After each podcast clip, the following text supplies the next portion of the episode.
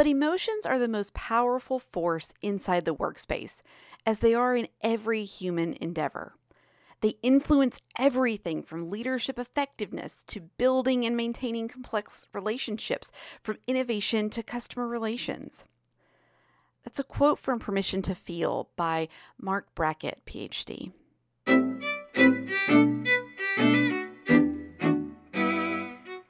Talking about emotions can bring up a lot of emotions, but broaching this subject in the workplace can add another layer of complexity to the conversation.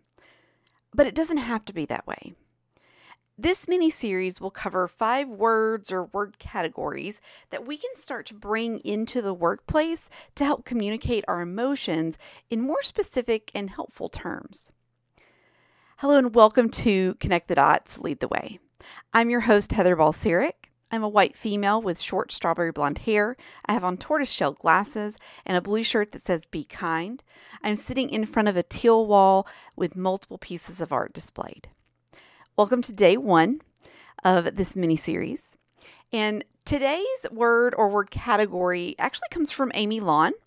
She responded to my LinkedIn post asking for suggestions for this series. And she said, "Happy and all versions." And I loved that request, right? Like just the word happy and all versions of that. And it reminded me of a study that Mark Brackett talked about in Permission to Feel, where they asked subjects for 3 words to describe what they would most like to feel at work. And happy was the number 1 choice.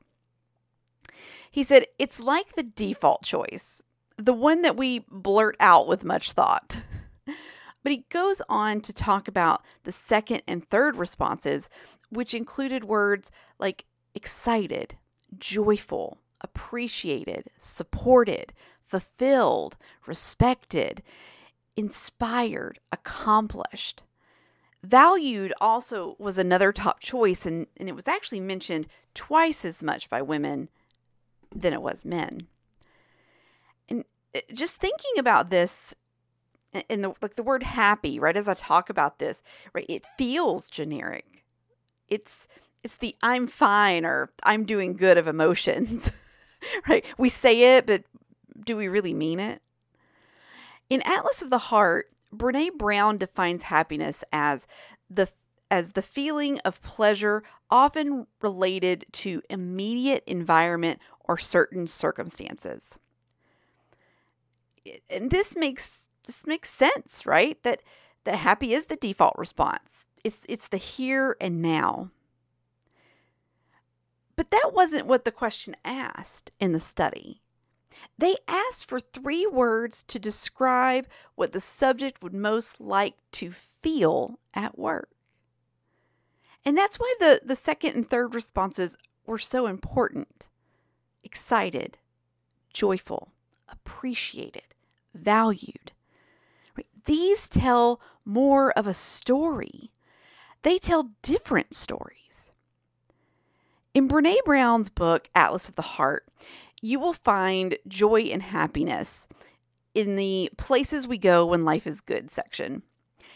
She defines joy as an intense feeling of deep spiritual connection, pleasure, and appreciation. Finding connection with your work can absolutely bring you joy. Appreciation for the people and the work that you do supports that joyful feeling. But how do we talk about that at work? Are you going to hop on a Zoom meeting next week and when someone sees you and asks you, "Well, how's your project going?" Or are you going to be like, "Well, I'm filled with joy about the project currently"? That would be weird. You're definitely going to get some weird looks on that. But maybe we could introduce the feeling like this. You know, the project is going really well, and the team is pulled together to overcome some last minute changes. It has been a joy to work with this team so far. Right? We dug a little deeper there.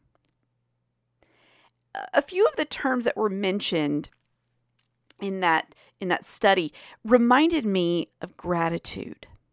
right? The feeling of appreciation and being valued. If someone shows or expresses gratitude, the other person feels appreciated or valued. Gratitude is another term Brené lists in Places You Go When Life is Good. And she wrote, gratitude is an emotion that reflects our deep appreciation for what we value, what brings meaning to our lives, and what makes us feel connected to ourselves and others. In the workplace, we can help others feel appreciated and valued by showing gratitude. As a leader, you should be practicing gratitude, showing it to your team, to your peers, to your leader. Honestly, really, we all do. There's no leader title required there. So how do you bring gratitude into the workplace? Well, we can thank people. Right? We can tell them what we're grateful for about them, right? But is that going to go far? Probably not. So when you're showing gratitude, it needs to be genuine. It needs to be real. Get to know that person and express gratitude in the way that is meaningful to them. So the word happy in the workplace. Should we use the word happy? Absolutely. There is a time and place for the word happy. But next time you start to answer a question with a version of, well, I'm happy or I'm happy with it, maybe work to go a little deeper. Does it bring you joy? Does it make you grateful? Do you feel valued or excited? I would love to know what words you would use instead of happy in the workplace. So head over to my Substack with the link in the description to comment. Let's continue that conversation there. And make sure that you check out the links in the description to learn more about Mark Brackett's book, Permission to Feel, and Brené Brown's book, Atlas of the Heart. Those are two books that you will hear me talk about in all episodes this week. So if you want to check those out, links are below. I'll be back tomorrow with more words for the workplace.